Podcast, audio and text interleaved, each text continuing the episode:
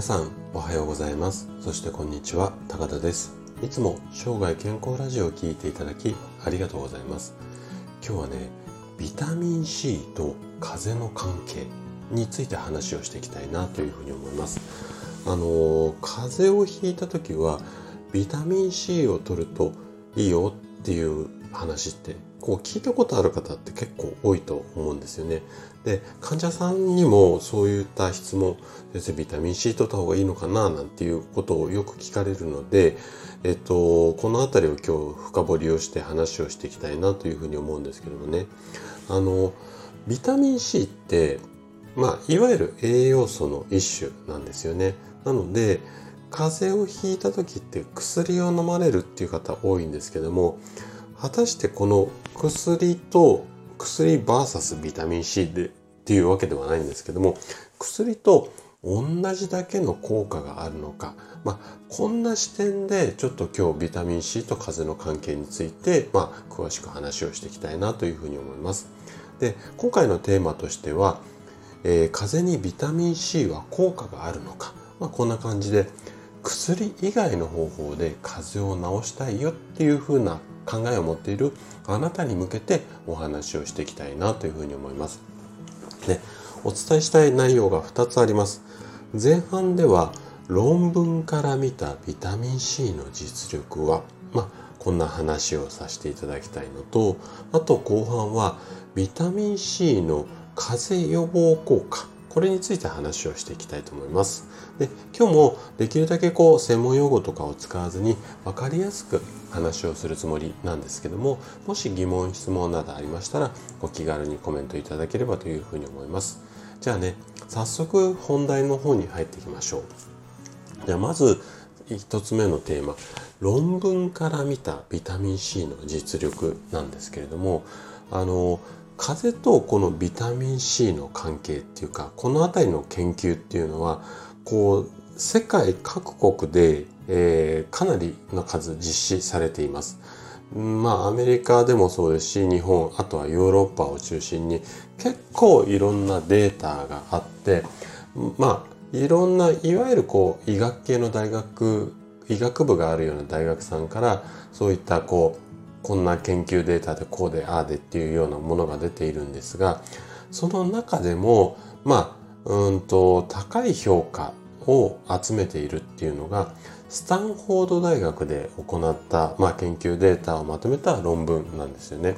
で、えっと、そこではこうビタミン C と風邪どんな関係があるかっていうかまあ治るかどうかっていうところどんな風にこううんまとめられてるかっていうとまずえー、風邪の時にビタミン C を通常の2倍以上でここの研究の中研究っていうか実験の中では1日 200mg を摂取した生活をとってもらいましたでその効果っていうのを見ましたよっていう、まあ、研究データなんですけども。でねどんな結果が出たかっていうと成人では10%ほど早めに治る可能性がありますよというところが一つですね。あともう一つ結果が出てるところがあって3日間で治る風邪の場合はビタミン C を多く摂取したことによって約その3日間のうちの6時間ぐらい早めに治るっていうような研究結果なんですよ。でちょっとまあ微妙っちゃ微妙ですよね。なのあの8%なので100人中8人はビタミン C を多めにいつもの倍以上取るとまあ早めに治る可能性がありますよと。で3日間で治るやつが6時間うんまあこの辺りもねなんだろううんこれだけの効果のためになんかこうわざわざ1日通常の倍以上のビタミン C